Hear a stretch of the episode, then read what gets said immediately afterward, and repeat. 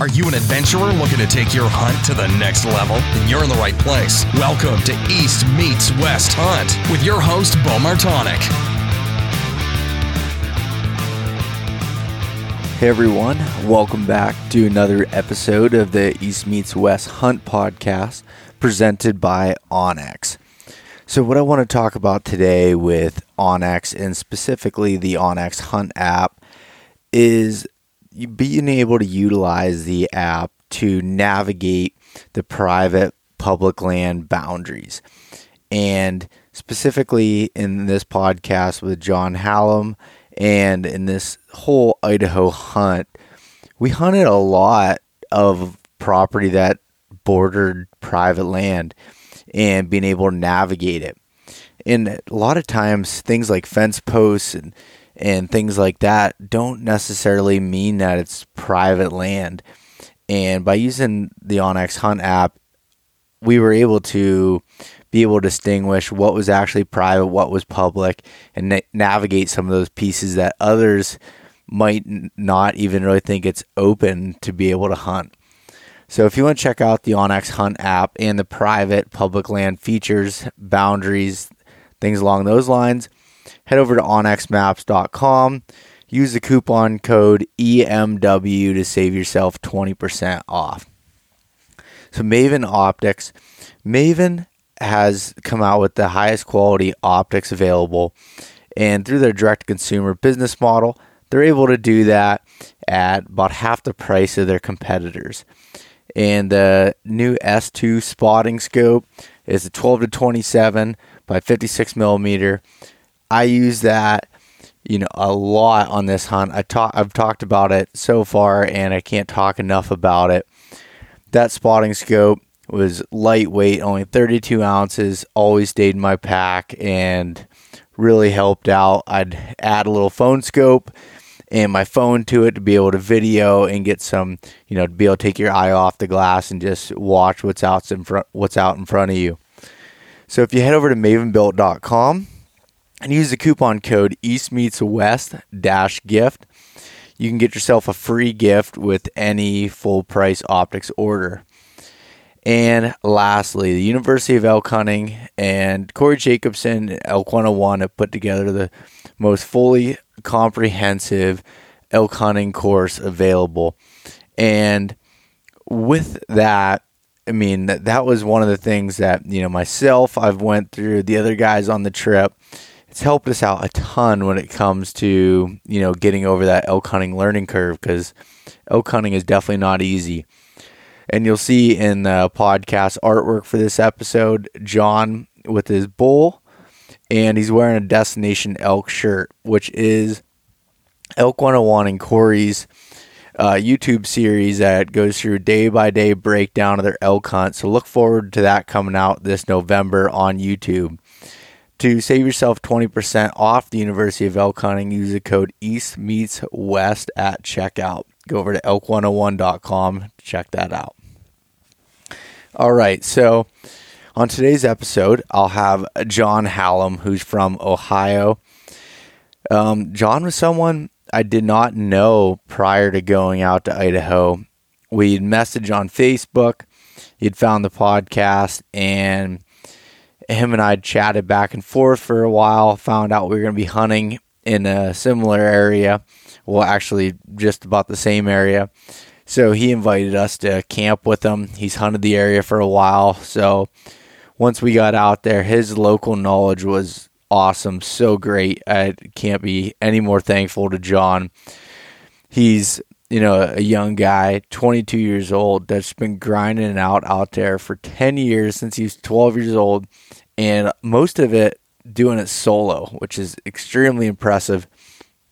John, just an all around great guy. I'm glad I got to meet him, and I'm sure we'll be friends for a long, long time, and hopefully get to hunt hunt together again. So this podcast is all about the story of John and you know his progression in elk hunting and specifically this bull that he killed this year a couple days before we got out there. And I do want to say that I will be, you know, I, have been saying this now since I got back, but there'll be a lot of whitetail stuff coming up. So anybody that's been looking forward to that, have a lot of stuff for mountain bucks, public land whitetails, you know, anything along those lines, big woods deer, that stuff's going to be coming out. Have some great guests lined up and and probably do a couple solo episodes myself and and everything with that. There's um you know full swing. The hunting season opened up here this past Saturday. I have some stories from that, but I'll I'll save that um, here for the the first whitetail episode to go into kind of what happened there on the the first day, and probably I'll have about a week into it at that point. So look for those to start coming out next week. But with that being said, let's um, let's get into the podcast here with John. All right, welcome back to another episode of the East Meets West Hunt podcast. Uh, sitting here in Idaho on a windy, windy day here uh, with my buddy John Hallam. And before I get into this, I apologize if this uh, starts off a little weird or if we miss out on some things because John and I just recorded about half of this and the batteries died in the middle of it and lost everything. So, John, I apologize for that, but uh, do you want to give a little bit, uh, a little bit of a background on yourself here? Yeah, uh, my name is John Hallam. Like Beau said, uh, I'm from Southern Ohio. I've been coming to Idaho here to hunt for eight or nine years now. I started when I was 12, and I come back pretty much every year since. Uh, I'm a pipe fitter back home. I uh, like to move out here for too long, but uh, come in t- contact with Beau through Facebook a while back, and we found out we were going to be hunting the same area. And I said, "Well, I'm I'm camped right there. Why don't you come hang out?" And uh, so him and his buddies have been here, and we've got to hunt, hang out, and pack some bulls together.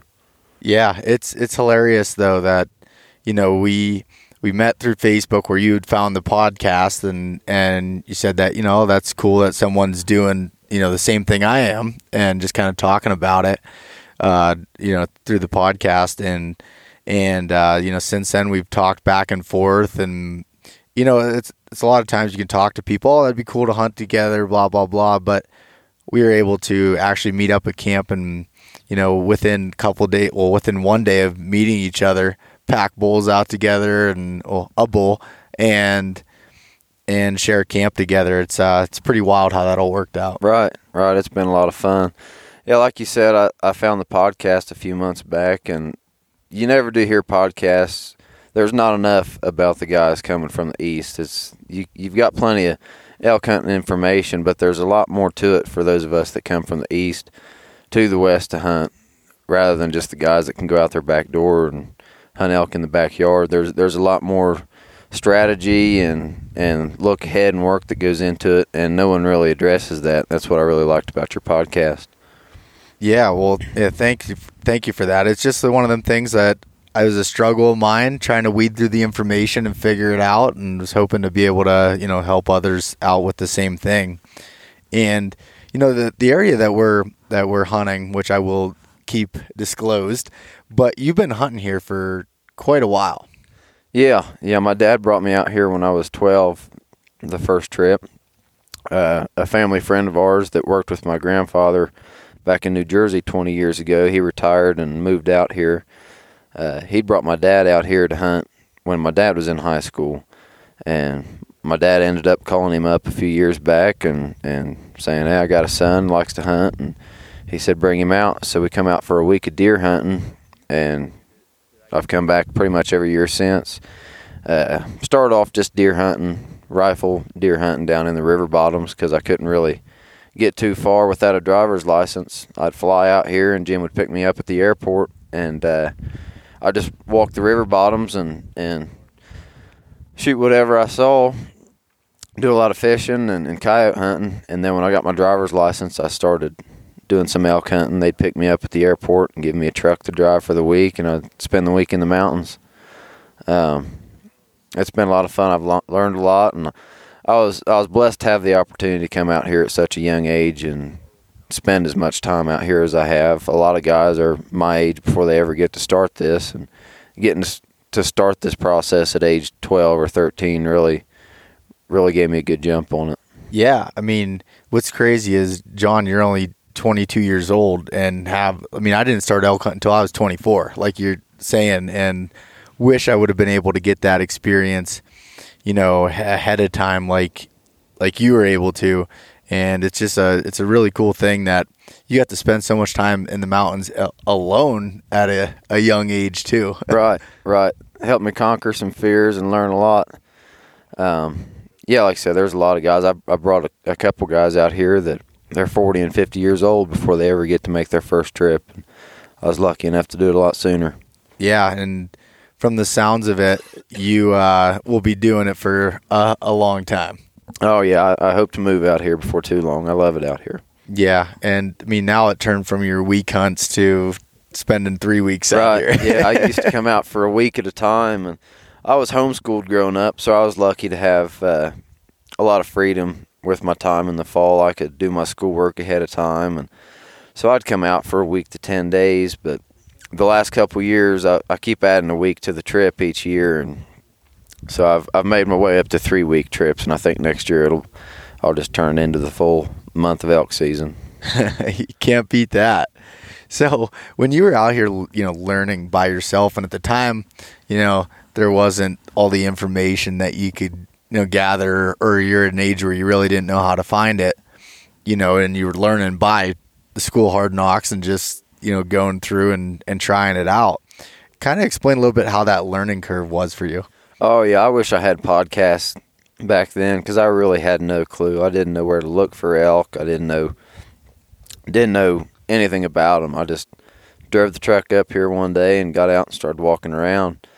And I did everything from camping in their bedding areas to blowing them out on the way in every morning. I just every mistake you can make, I did it. Been winded a hundred times. I've I've I've messed up every stalk. The first fifty stalks I tried, but that's part of learning, and and it makes it that much more special when it finally does come together. And and now it's just like the the hunt I made the other day. During that stalk, there were probably half a dozen situations that popped up, and I thought, nope, that busted me. You know, such and such a time two three years ago. I need to do it this way, and having that much experience, it, it makes makes the stalking process a lot more go a lot smoother and and more enjoyable. Yeah. When so, how long did it actually take you to end up killing your first elk? Uh, I, I was like you. It was my fourth year before I was able to actually uh, kill one. I spent a lot of time hiking around watching them, and I could get within 300 yards of them, but but didn't know how to close the distance. I just wasn't aggressive enough, and I always thought they'd come to me, and uh, it doesn't work out like that. I, I I set up in draws, and I'd see him go up a draw one day, so I'd be there the next day, and I just it took me too long to realize these things are not going to do the same thing twice. And when you see them in the open, you got to move and, and move fast. That's part of what I like about the spot and stalk game. It's it's a race. It's a lot of fun. Yeah, and um, your first your first elk that you ended up killing, kind of describe a little bit of that, and then how that kind of led into you know the following years. Right. The first elk I killed, I uh, sorry about that. I still didn't really have an idea of what I was doing. It was all it was all luck. I saw this this herd of cows bedded on a hillside and thought, well, this is the only shot I got. I'll see if I can't put a stalk on them. So I, I ran up the hillside on the the next draw over, and I just uh, I popped over the the top of that ridge and just waited for him to come within range. I had a cow come within range and took a shot. Finally killed one, but uh, after that, just thinking about the way it all panned out, I I realized that you know that's how you really need to hunt. I kind of made a hail mary on that one, and I thought it's not really a hail mary. That's just how how it gets done. So ever since then, that's that's the way I've hunted. Yeah, and and from the sounds of it, it kind of got the ball rolling with you, and as far as like you know the following years, success started to uh, kind of follow. Right. I was al- always too timid and laid back about making moves on them, and after I made that first one and realized, you know, I thought, wait a minute, this can work. I can I can run through the sagebrush and I can make some noise and cover ground and not get busted and that's actually what what you have to do.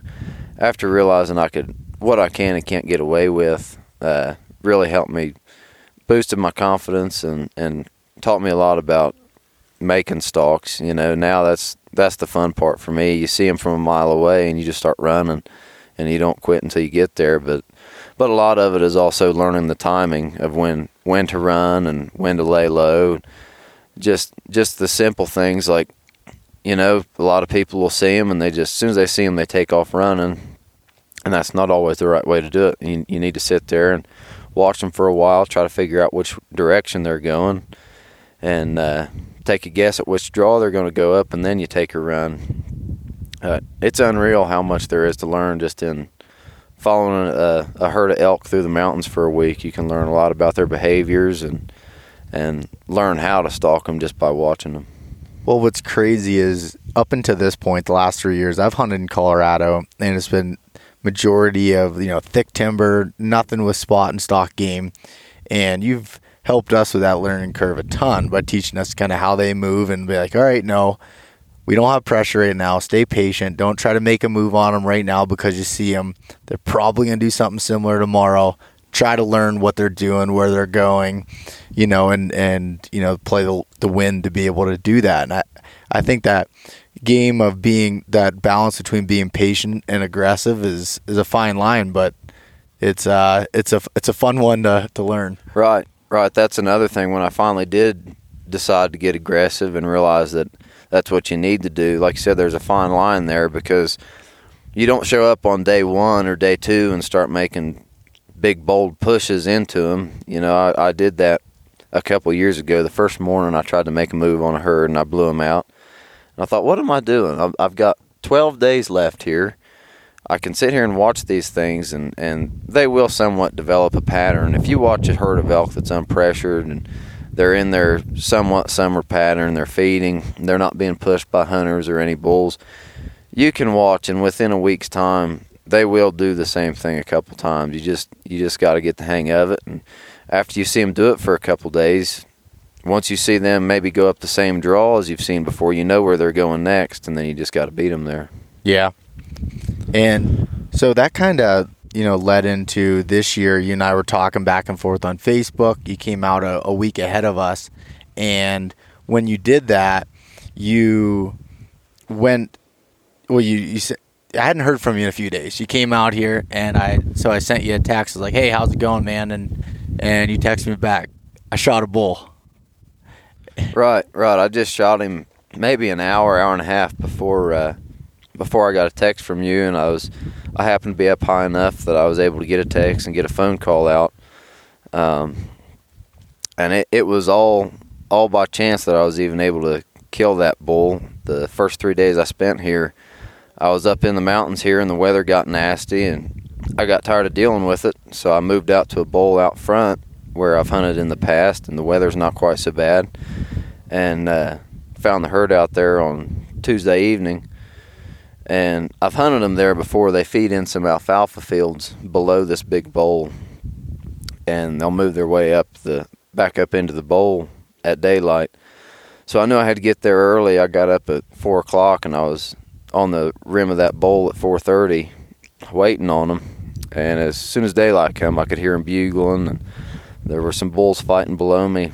The cold weather had them had them fired up, and uh, so I got up on top of this cliff, and I can see them maybe hundred yards below me.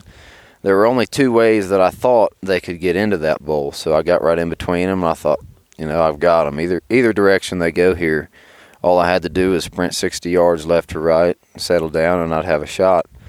But uh, they ended up making a complete 180, went the long way around and come in the opposite side of the bowl. And uh, I thought I'd, you know, missed the opportunity. So I was just sitting there. Actually, I had my phone out videotaping the herd bull. And in the video that I took, you can hear a, a stick snap beside me. That was the bull I killed sneaking up next to him. He was 20 yards from me before I even knew he was there. Um, I hear a, a, rock roll and a stick snap, so I shut the phone off and I kneel down. I nock an arrow, and when I looked back up. The bull's at 12 yards, coming right at me. Uh, so I thought, well, what do I do now? He's he's walking straight at me. He's either going to run over top of me and bust out, or he's going to bust me trying to draw on him. And I figured I'd I'd rather him bust and me at least try. So I I started to draw, and I was at half draw, just enough to have some pressure on and you know get the arm shaking. And he looks up and he's staring at me and staring at me through some sagebrush. And finally, that herd bull bugled below him again, and uh, at at like I said, 12 yards. He turns around, just bugles just as loud as he could, right back at that thing, right in my face. And uh, he got done with that bugle, and he, he kind of dropped down on a little shelf below me and put his head behind a rock where I could get pulled back. And as soon as he stepped out behind that rock, I just kind of I kind of stood up and let loose at the same time. And he ran about 80 yards and stopped and walked into the nearest timber and, and fell. Um, luckily, though, with being hunting this area for as long as I have, I've made some local friends here. So that was at seven o'clock in the morning. I, I called a buddy here in town and I said, "Come on, buddy, we got a got some work to do." And uh, I think by seven thirty, he was here with the truck ready to pack out. Yeah. and then you guys, because that's yeah, you called me said, "Hey, we're gonna you know go back up in," and you went back in, and when I asked you on the phone, I'm like, "How big was he?" And you're like, ah, "I don't know, probably a nice, decent five by five or whatever." Right, right. When it, it happened so fast, I really didn't have time to to see what he was, and I told my buddy that helped me with the pack out, and I told you on the phone. I said, "I don't know. I know he's a five by five, but the more I think about it, I think he's a four by four. And I'm walking up the hill, kind of kicking myself, thinking, "Man, this thing's just going to be a spindly little four before. There's a huge herd bull out there.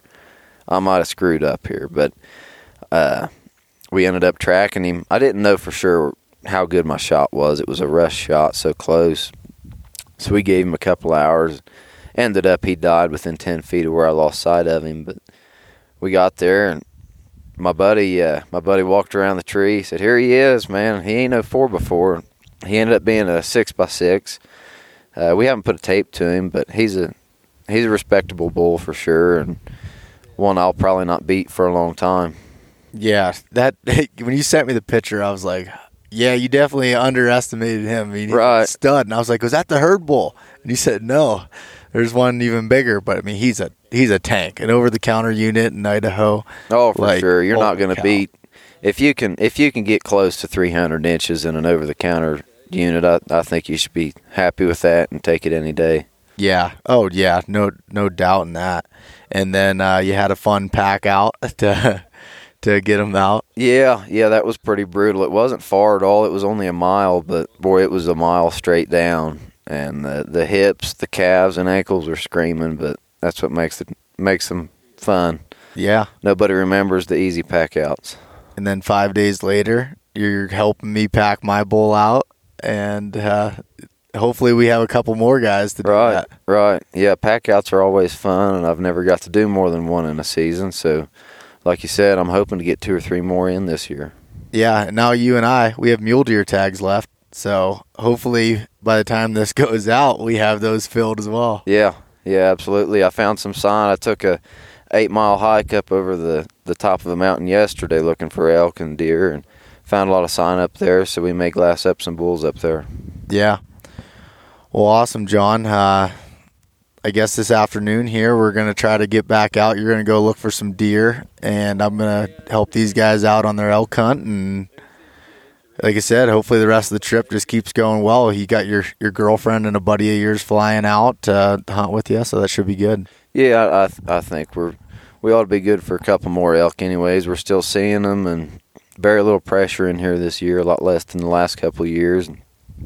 If you're still seeing them from camp, you know you, you've still got a good chance of killing one. So I think we ought to have at least a couple more down by the time we all got to go home. Awesome, man. Well, I'm looking forward to the, the rest of the hunt with you. I appreciate you sharing your story here. Yeah, no problem. Thanks for having me on. It's uh, you know, I listen to these. I've listened to podcasts for a couple of years, and and I don't I don't know much, but I've always thought it'd be kind of neat to to get on and say my two cents about it, and I yeah, appreciate the opportunity. Yeah, no problem, and uh, I'm sure you'll be talking on some more of these daily updates as we as we start killing some more bulls. Yeah, yeah, I hope so. All right, John. Well, uh, we'll talk to you here soon, and uh, all right. Sounds good. Thanks so much for listening to this episode of East Meets West Hunt with your host, Beau Martonik. For more great content and to stay up to date, visit eastmeetswesthunt.com, Facebook at East Meets West Outdoors, and Instagram at East Meets West Hunt. If you enjoyed today's episode, please review and subscribe, and we'll catch you next time.